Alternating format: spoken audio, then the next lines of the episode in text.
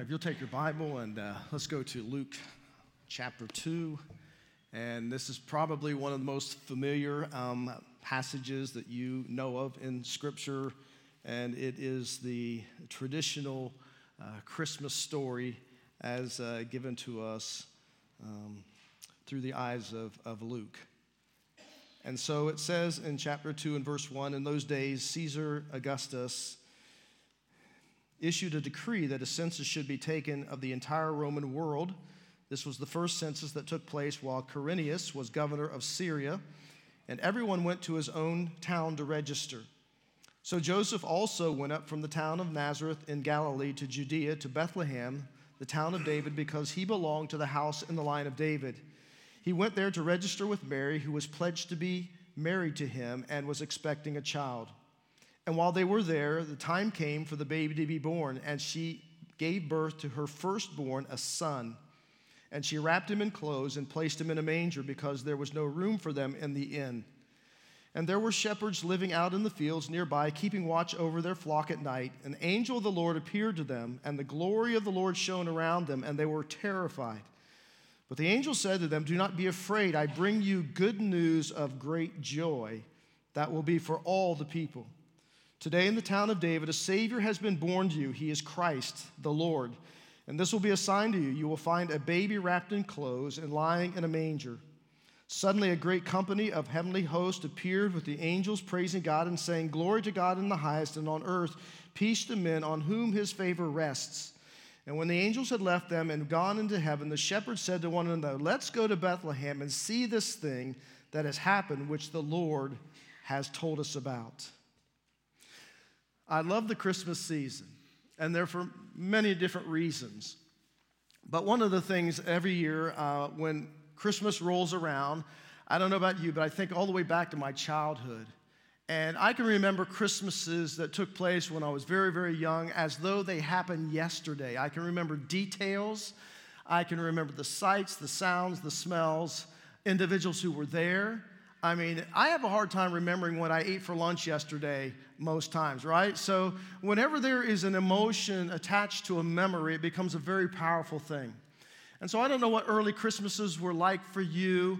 Uh, maybe some of you, you're like the Hallmark channel, right? So, at Christmas Eve, uh, you solve a huge family problem, go out and cut down a tree, bring it home, put it up, you know, decorate it, decorate your house, invite 30 of your friends over and, and give it, you know, deliver a, a 20 pound turkey. I don't know how, and, and if that weren't enough, you make it to the local church for their pageant that night. I don't know how they do that all on Christmas Eve. I don't, I don't see how they get it done.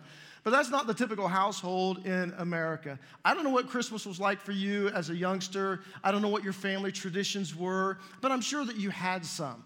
And uh, yeah, early on, we used to go out and cut the tree, and I remember, you know, putting it up and watering it and all those things and decorating. And and uh, on Christmas Eve, it was family tradition because my parents, uh, as you know, most of you know, they divorced when I was young. And so my, my dad would come in for Christmas Eve, and I, we would always go to my grandparents and my grandmother.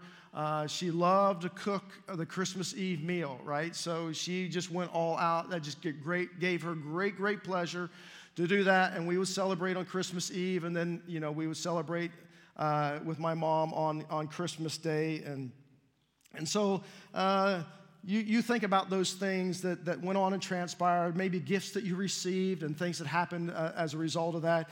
And you probably, um, a part of your tradition is you watch some of your favorite Chris, uh, Christmas movies. I mean, have a favorite Christmas movie, right? All right, so my favorite, all time favorite Christmas movie uh, even when I watch it today, and I watched it just like a week and a half ago with my grandson, my all time favorite Christmas movie is Under Attack Rudolph the Red-Nosed Reindeer. Hey, get off Rudolph, okay? He's doing the best he can. All right. So now, you know, people say, well, you can't, you know, the, whatever.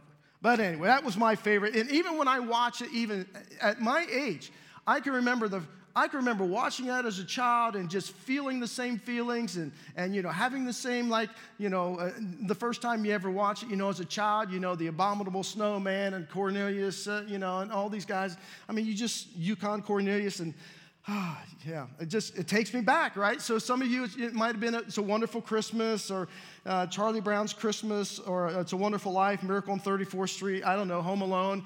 Yeah, I, am you know, Home Alone's a big one. National Lampoon's Christmas Vacation. I don't know, Grinch, Elf, whatever you love.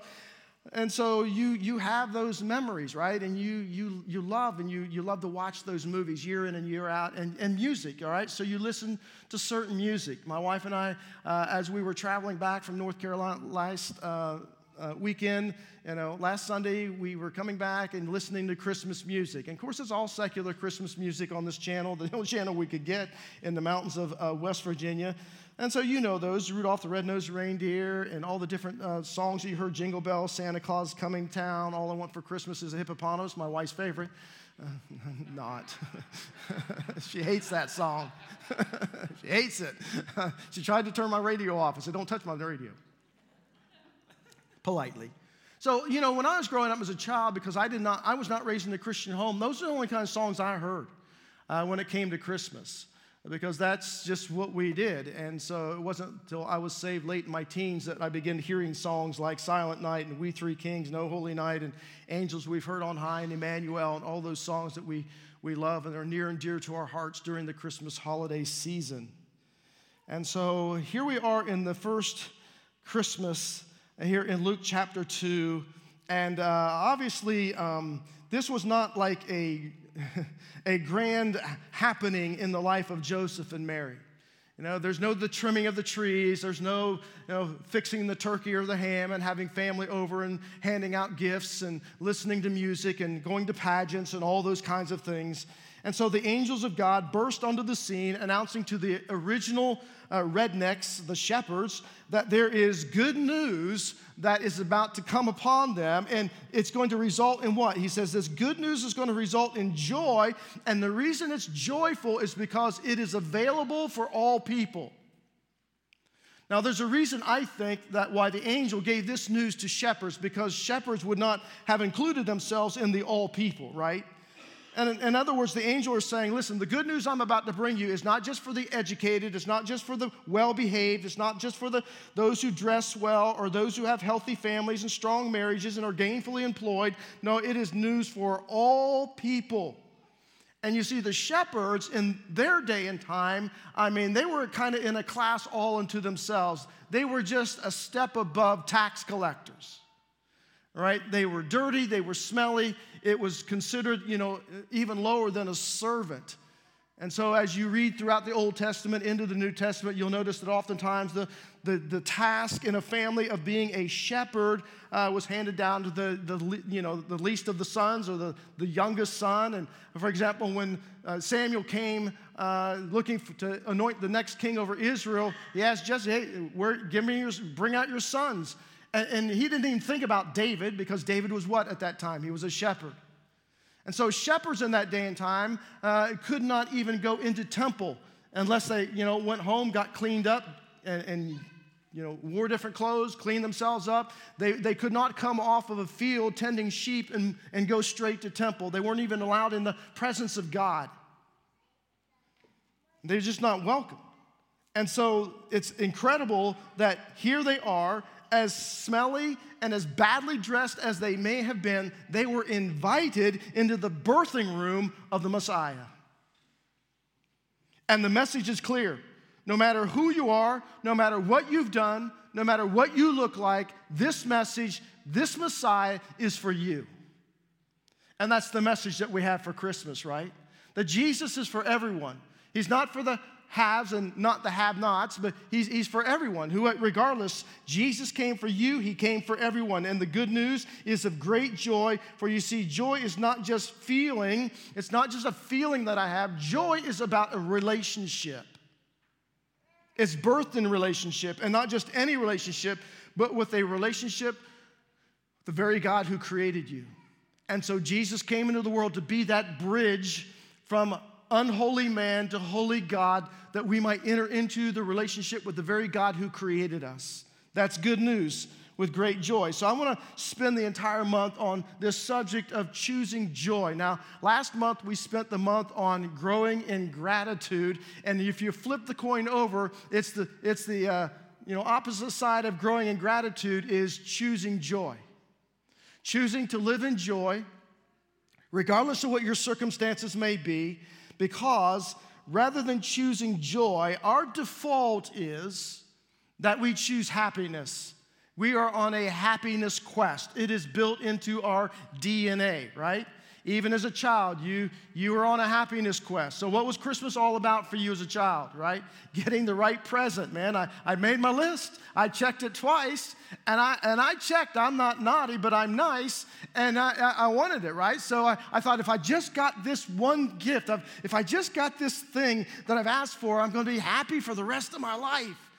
Your kids ever tell you that? You know it's a lie. Happiness is the dominant theme in our American culture. Happiness, for most people, we believe is a virtue that we ought to continue to pursue it. It's even in our, our national phrase life, liberty, and the pursuit of happiness. And so life is about me, it's about finding happiness. And so we, we set out on that quest in life. And if we if you don't think you, you're on a quest for happiness, happiness is really the reason why you chose your spouse. If you're really honest with yourself, this person, I believe, was going to make me happy, right? How long that last?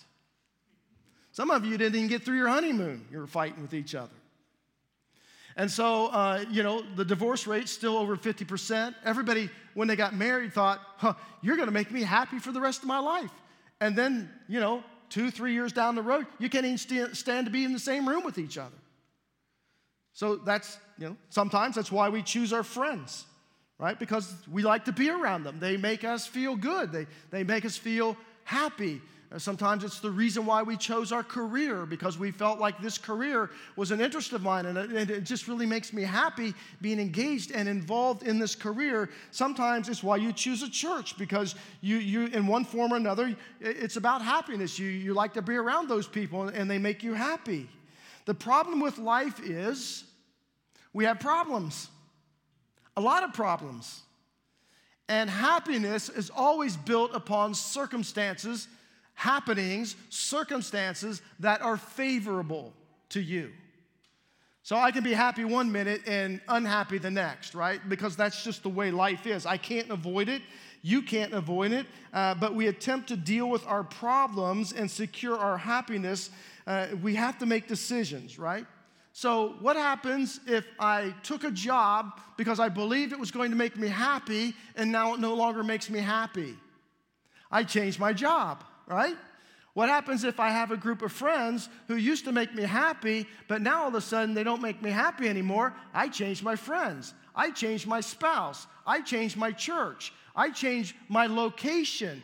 I think, you know what? I'm not happy in Ohio with these stupid winters anymore. I want to be somewhere in the south where the sun shines and the warmth is on my face every single day of the year, right? So I'm going to move. I'm going to relocate. Lord, are you hearing me? Uh, I'm going to. So, so this happiness quest, now think about this. You are on a merry-go-round trying to pursue happiness because it's always elusive, right? You think you have it and you, it's in your grasp, but then all of a sudden it's gone. And to add to that, what happens if a person thinks, you know, what makes me happy is different than what you think? For example, if I stop being happy with my wife and I think, well, I'll just, trade, I'll just change wives. Well, how does that make her feel? Uh, because, you know, for her, it's like, wait a minute, I, am the one on the short end of this stick. Uh, this is not how I define happiness. Happiness is life with you together.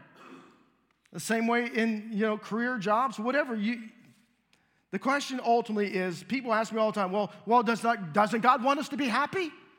Sure, He does. Sure, He does. But God also understands that happiness is very short lived. That happiness comes and goes, ebbs and flows. That happiness is, if that's your quest in life, it's always going to be just beyond your reach, just beyond your boundary. God created you for something more than that. God created you for joy because there's a huge difference between joy and happiness. Joy is not dependent upon circumstances. Joy is eternal, happiness is temporary. There are a lot of differences between happiness and joy. We'll get into some of more of those uh, next week. But um, the fact of the matter is, you know, when we sing Christmas carols, for example, uh, it says happiness to the world, right? No, joy to the world. In fact, you won't sing a Christmas carol that's talking about pursuing happiness.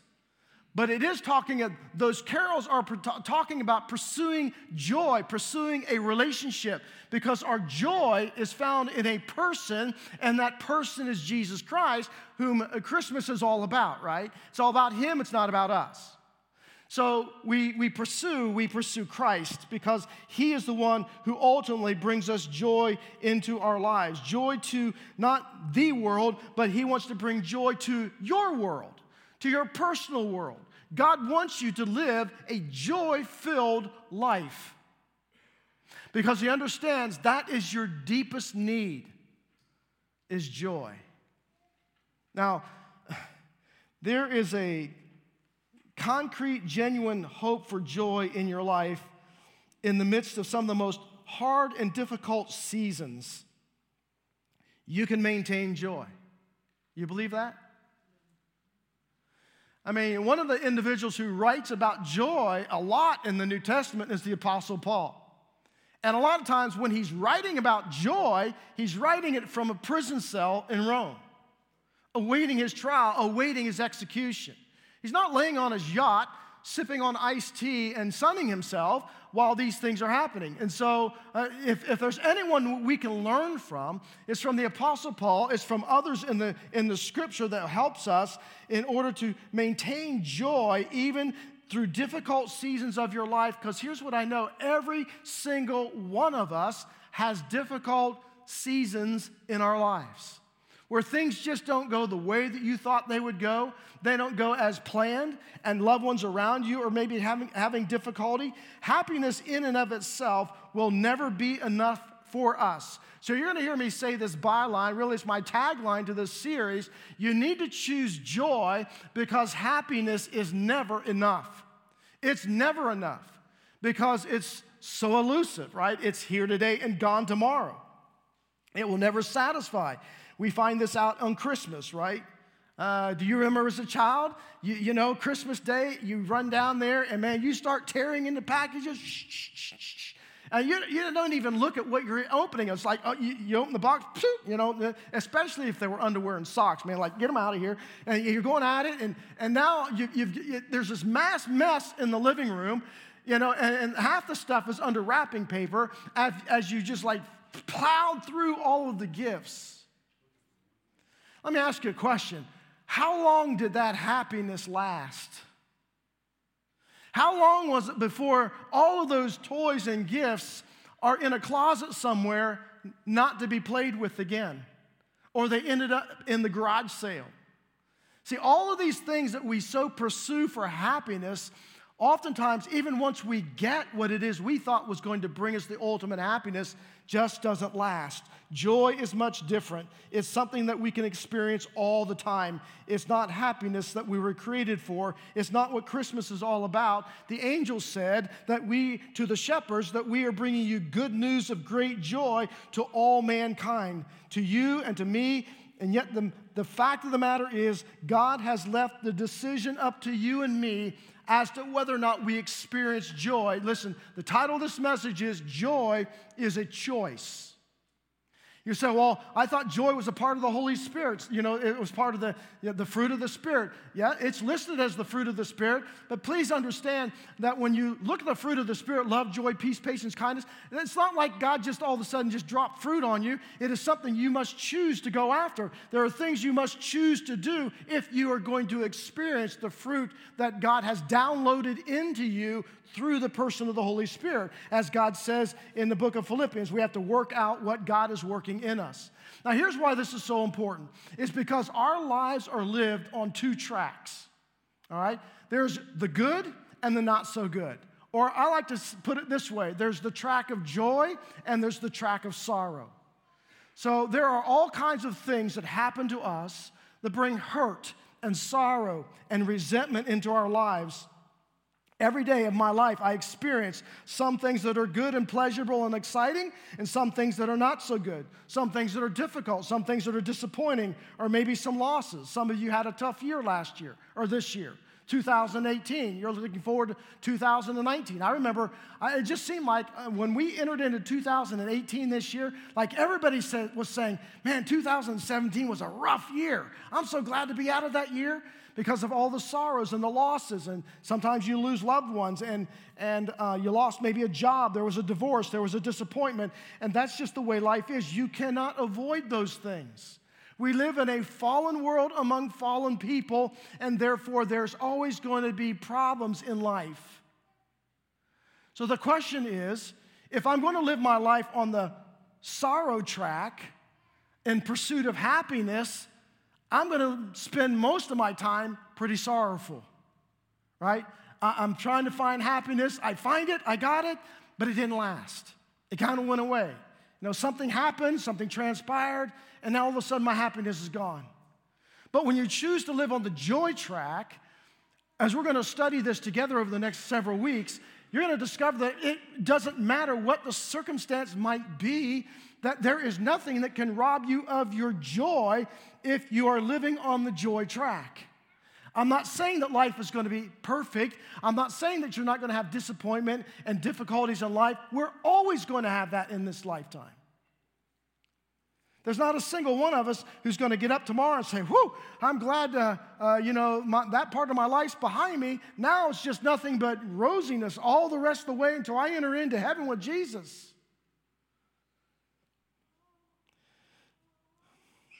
So, God created you for joy. I want you to learn how to experience this incredible gift that God wants to give to you this Christmas. So let me start off by defining joy. And this comes out of the book by Kay Warren. Some of you know Rick and Kay Warren, pastor Saddleback. Rick and Kay Warren had a son who battled with mental illness all of his life.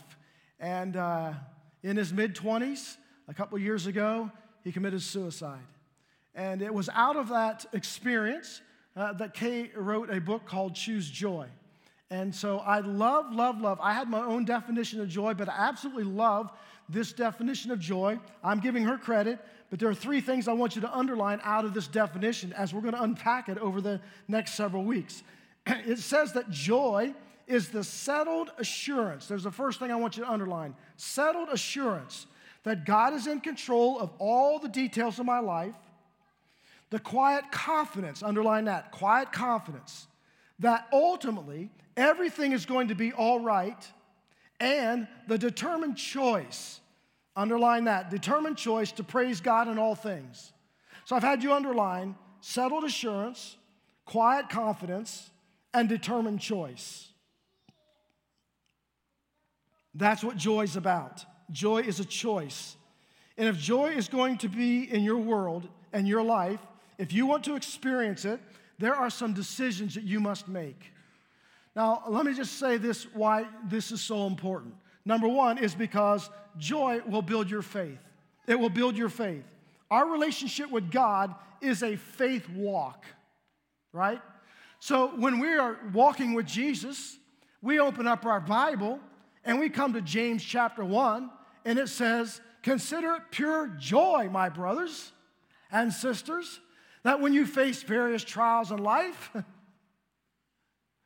Okay? And it goes on to say that as you persevere through these trials, as you continue your faith walk with God, that God's going to develop something within you. That God's going to form and to fashion your life and your character and your ability to persevere when facing trials. I, I don't know about you, but I would rather consider it a, a reason for worry, a reason for anxiety, a reason for fear, than to consider it pure joy. Am I alone in that? Because aren't those the things that we struggle with? Worry, anxiety, fear in the midst of the problems and the trials and the difficulties that we face in life? Anything but joy. And I know that God says He uses these things to grow my faith, but hey, can't I just, res- just kind of remain like a spiritual baby? Why does God have to grow me up? Just keep me a baby and cuddle me, God, and it, until I get into heaven. Isn't that what we want? I mean, think about a baby. So, like, okay, we were at my daughter's house. Silas is seven months old. He's a baby. He's dependent upon a human being for everything feed him, change his diapers, all of those things. I'm thinking, wouldn't it be nice? Is when, when we're born into God's kingdom, we come as a child, and God just like just keeps bottle feeding us and just keeps changing our diaper, changing our clothes, holding us close until He just ushers us into heaven. Is that the way many of God's people live? Is that God? Do, will you do this for me? And just hold me and cuddle me and protect me and guard me and hide me because, you know, God, I just want you to like put a bubble around me until you usher me into your presence. Life isn't that way, is it? No, you have to grow up. And the way that you grow up, as you grow up, you begin doing things for yourself. You begin taking responsibility for yourself. Well, the same thing is true in, in, in uh, growing in joy, is that as we, as we grow in our faith, the size of our joy just begins to expand and expand and expands. And here's uh, the second reason why that's important is because the world around us is watching. Look, if I claim to be a follower of Jesus Christ, but my heart is still all the time just filled with worry and fear and anxiety, what message am I sending to the world around me? What message am I sending to my kids? What message am I sending to my grandchildren? What message am I sending to my church? Is that you know i don't know if god can be trusted. I don't know if god, i don't know if god can be trusted with that. I don't know that god's that good. I don't know that god and we put labels on god and we set up expectations and we hang on to our worries and fears and anxiety as though god has nothing to say about them. He has a lot to say about them. And so eh, when the watching world what do they see in this God that we say that we, we trust and we follow and we believe in. I'll give you an example out of Acts chapter 16. Remember Paul and Silas, they're in prison. They're in prison because they healed a, a demoniac, someone demon possessed, lands them in prison. And so they have no idea what's going to happen to them. And you'll recall that while they were in prison, that they were doing what? they were singing, right? They were worshiping. They were praising the Lord. And then as they're doing this, who's listening to them? The other prisoners, the jailer. And as they're singing and praising the Lord, all of a sudden a great earthquake quake comes, and the doors on the cells uh, burst open, and the jailer thinks to himself, My prisoners have, have, have been set free. And so he begins to take his own life because he knew that as a jailer, uh, if his prisoner escaped, Rome's going to execute him. So he'll just do it himself. And all of a sudden, Paul says to him, Hey, oh, oh, do not do that. We're all still here. And what, is the, what did the jailer say to Paul? What must I do to be saved? Why, how, why did he ask that question? What is it about Paul and Silas that caused this man to all of a sudden think to himself, What in the world? I want what they've got. Because here they are in prison. Now, listen, prison in their day and time is not like our modern day prisons, okay? These were like pits they were filthy, they were nasty. There were no modern conveniences there. And yet they're singing, they're worshiping, they're praising. And, and so Paul says, Man, here's what you need to do. And the jailer and then his entire family give their, faith, their life to Jesus Christ.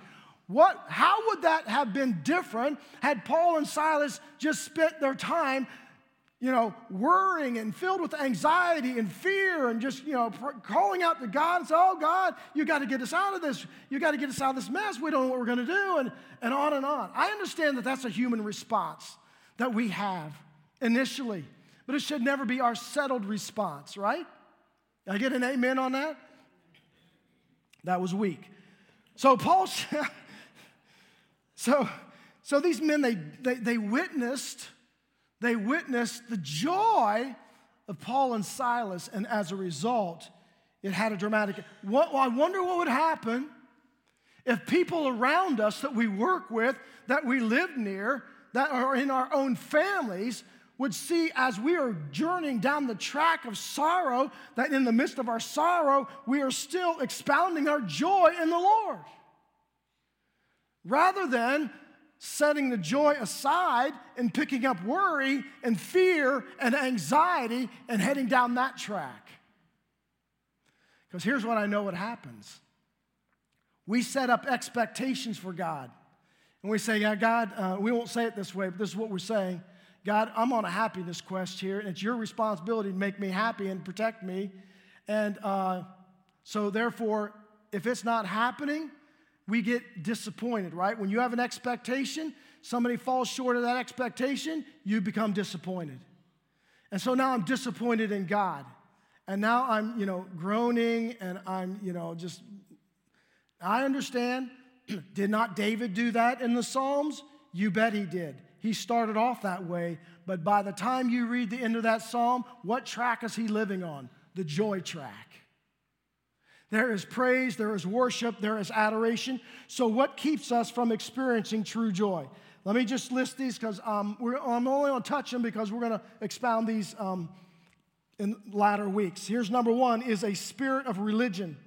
A spirit of religion is says this: If I do the right things, if I do the right things, God will love me more and be pleased with me. For some of you, that's the way you've lived your entire Christian life.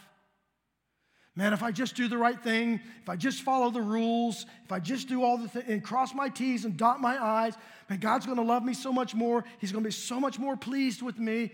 The passage I read to you out of Ephesians 2, might I just uh, encourage you to read that very carefully for yourself this week because that's not what that passage says. Because Paul goes on to say, listen, there ain't nothing you have ever done that caused God to love you more or less, and there was nothing you did to cause God to offer you salvation. God, in His love, out of His compassion, out of His mercy, He has offered that to us by His grace. A spirit of religion says keeping the rules is my ticket to becoming a great person of faith. So that's what the, that's what the Pharisees tried to do, right? Hey, we're keeping all the rules. What happened to them? They became very self righteous.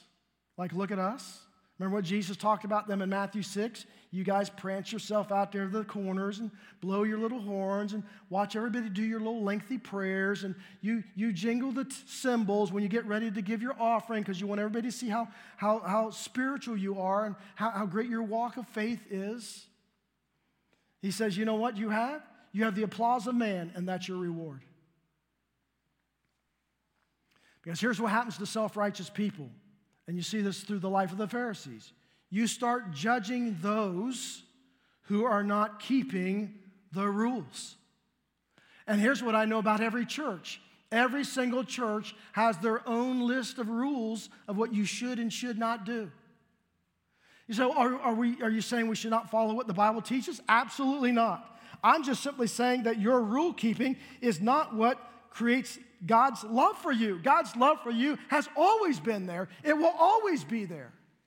You are pleasing to Him because He made you pleasing to Him through His Son, Jesus Christ. Here's the second thing that rule keeping does it produces fear. And fear, it, fear says you can't ever do enough to please God. I can never do enough. And, and here's the thing again, everybody has their, their little list, and Man, when you're trying to keep the rules in order to build the relationship, then you start focusing on the rules and not the relationship, and the relationship goes nowhere. And many of God's people are fear driven because, oh, if I, you know, if I, have heard this say, well, you know, I, Pastor, I missed church. Oh my gosh, I know something's bad going to happen to me because I, I skipped church and went to a football game. The wrath of God's coming down on me. I know it. Or maybe you have a bad week, like you, you, you, didn't keep the rules very well. And when you go to pray, you pray with not with confidence, not with boldness, but with God, you know, I know I don't deserve this. I, I know I shouldn't ask you this. I, I know I should. Why? Because your whole relationship with God is built on fear. And so the whole book of Galatians was written to address this very issue.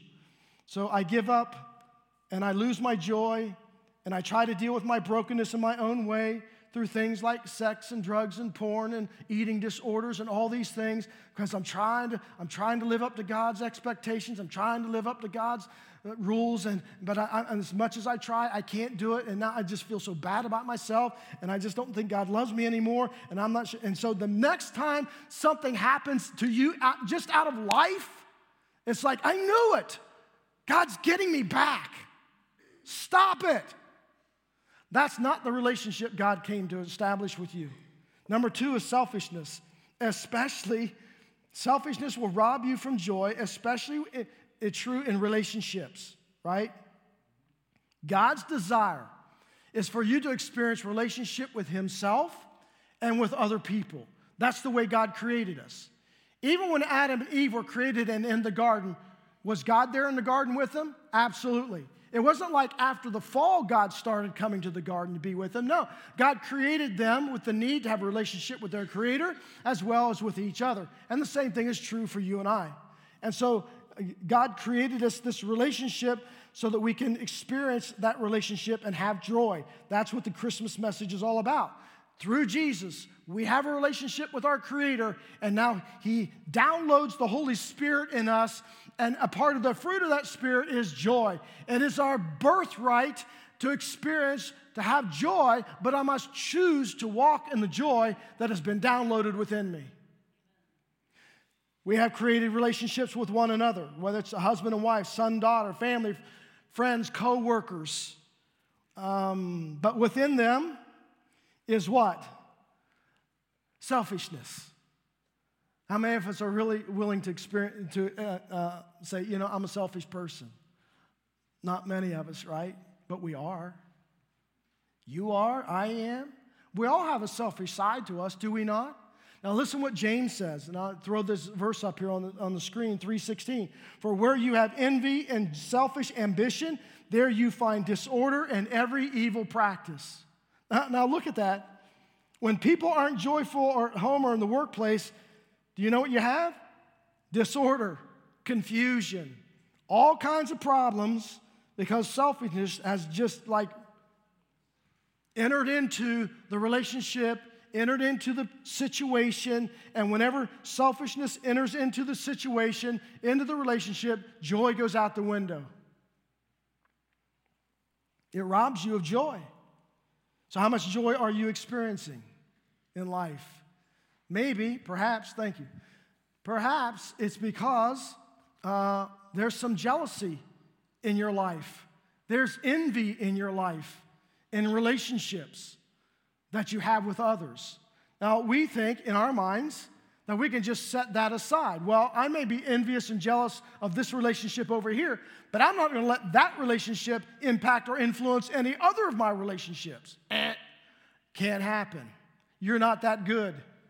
What happens in one relationship always spills over and bleeds over into other relationships. Number three is bitterness. Hebrews 12, 15 says, See to it that no one misses the grace of God, that no bitter root grows up that causes trouble and defiles many. Why? Because when it springs up, it's, it what? It causes trouble. Life is not fair.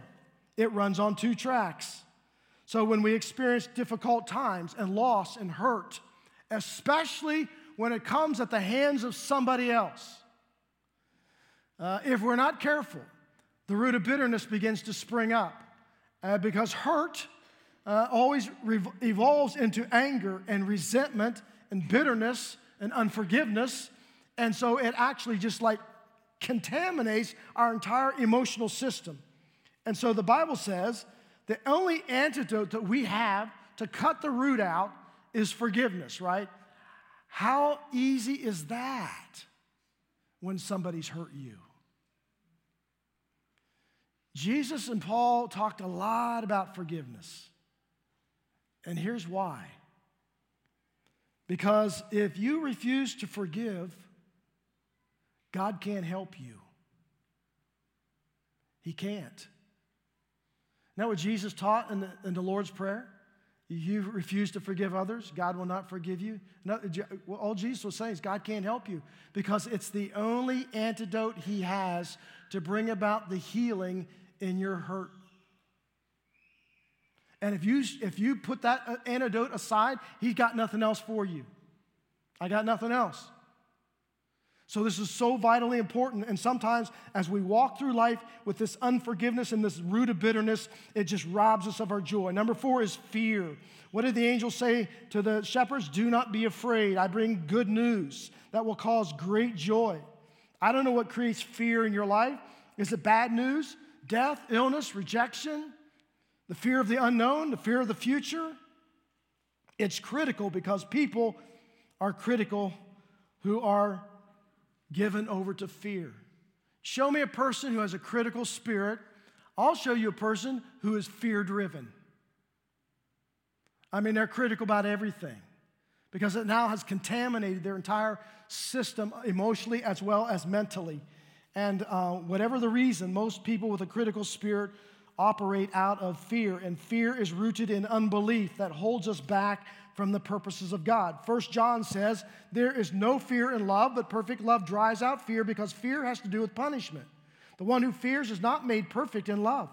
What is Christmas all about? God is saying, Listen, I, I so love the world that I gave my only begotten Son. That I've come to take care of your fear factor, that you don't have to live driven by fear. You may have fear hit you initially, but you don't have to travel down that track.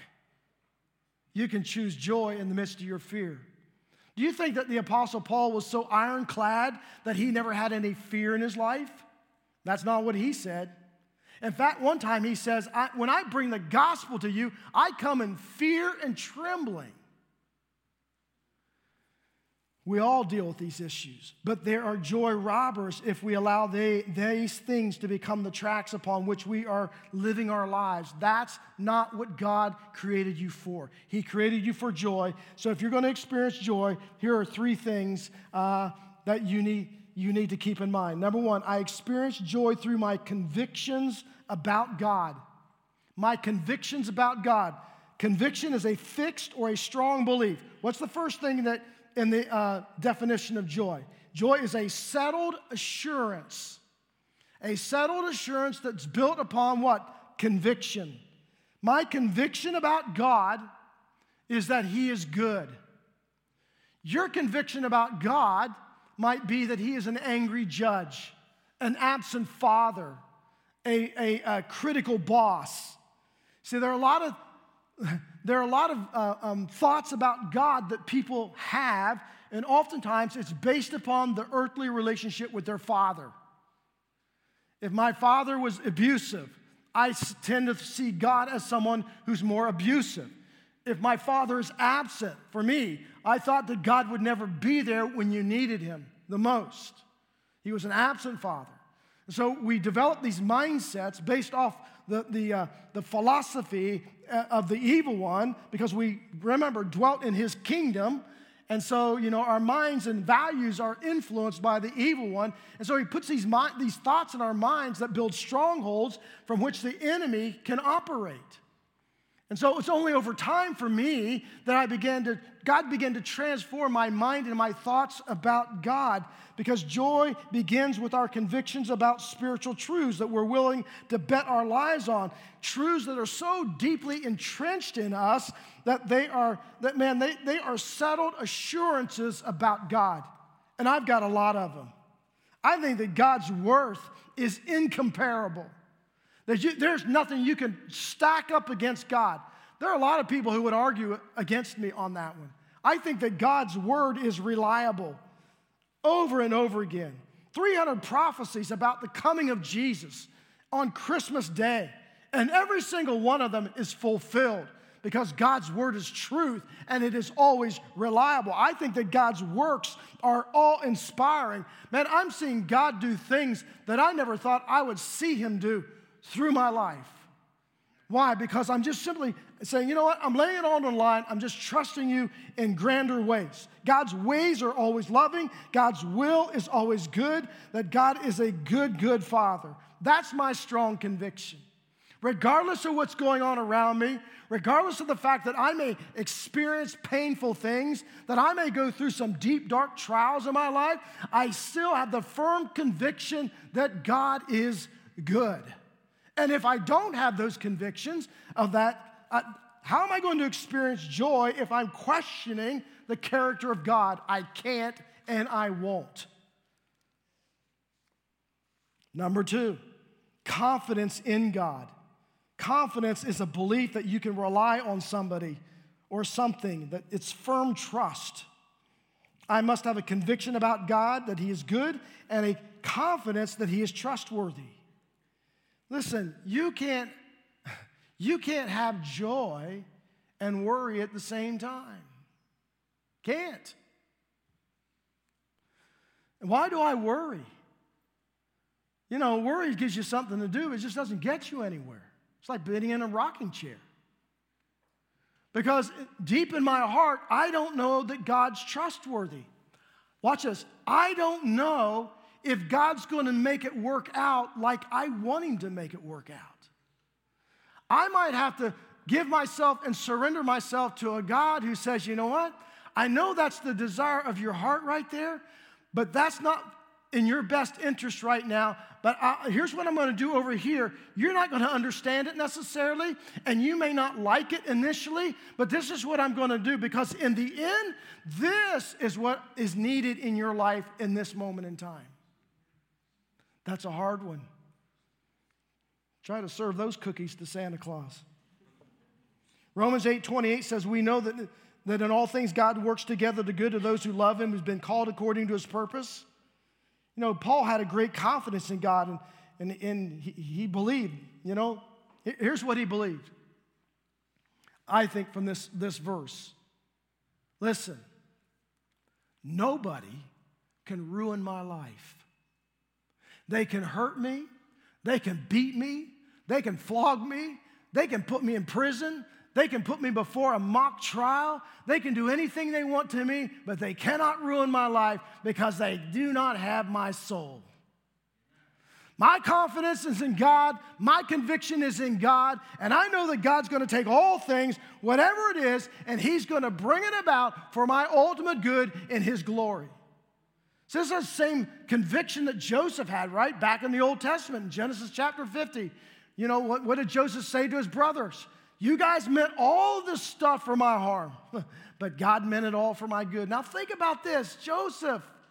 I mean, he got thrown in a pit, sold into slavery, in prison for 13 years, all of that in order for God to mold and fashion his character into what he needed it to be in order to save the nation of Israel.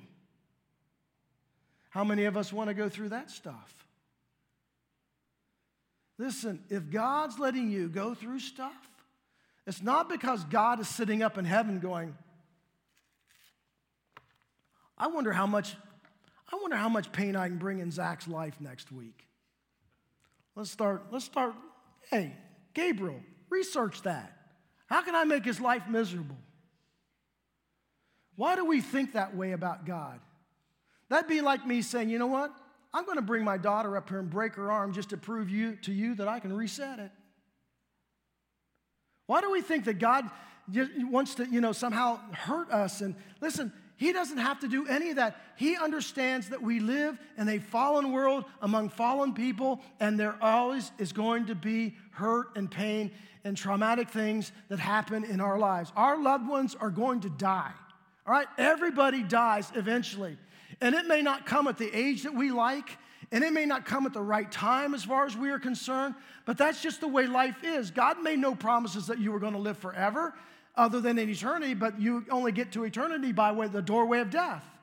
All right, so we set God up for failure when God never promised all these things that we, these expectations we put on Him. But what He did say that, you know what? No, uh, no matter what life brings you, it doesn't have to ruin your life. I will take it all and I will bring something that is good and glorious out of it. If you allow me, I will take your most painful experiences and I will make them a platform for ministry so that you can be used of me to bring grace and mercy into the hearts and lives of others. And here's the last one is the choice to give praise to my Father. I praise him for who he is. I give thanks for what he has done. Right? So worship is about that. It's about praising God for who He is. It's about thanking Him for what He has done. It's about gratitude. So Paul said, Be joyful always, pray continually, give thanks in all circumstances, for this is God's will for you in Christ. Colossians 4 2, he said, Devote yourselves to prayer, be watchful, and be thankful. Why? Because you're not going to be a grateful person and not experience joy, right? You, joy is, is the overflow of gratitude. It is, it is the praise. So look at these experiencings of joy. I have a conviction about God that He's good, man. That no matter what happens, what enters into my life, it has been filtered through the hands of my good, good Father. Confidence that God is trustworthy.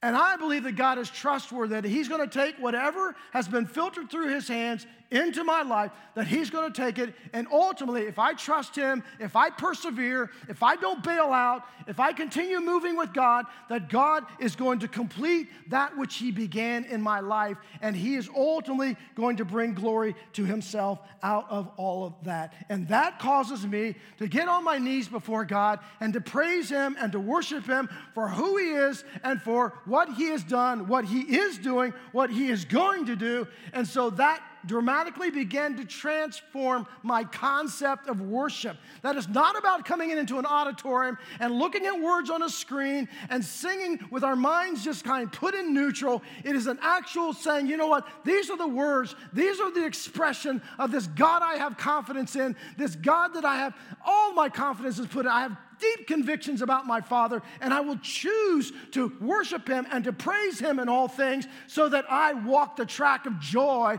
rather than walking the track of sorrow, walking the track of worry, walking the track of anxiety, walking the track of fear. That is a choice you and I can make. And the reason why we choose joy is because happiness is never enough. Let's bow our heads together.